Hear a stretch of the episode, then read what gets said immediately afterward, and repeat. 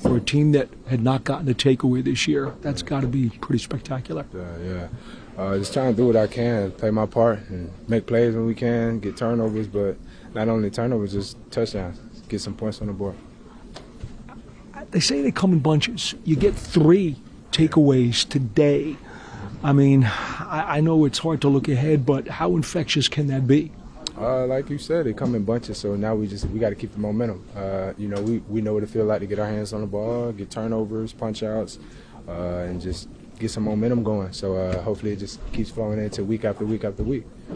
Wink talked about the team speed of the Dolphins coming in. When you get them actually on the field, is it much different than what you saw on tape?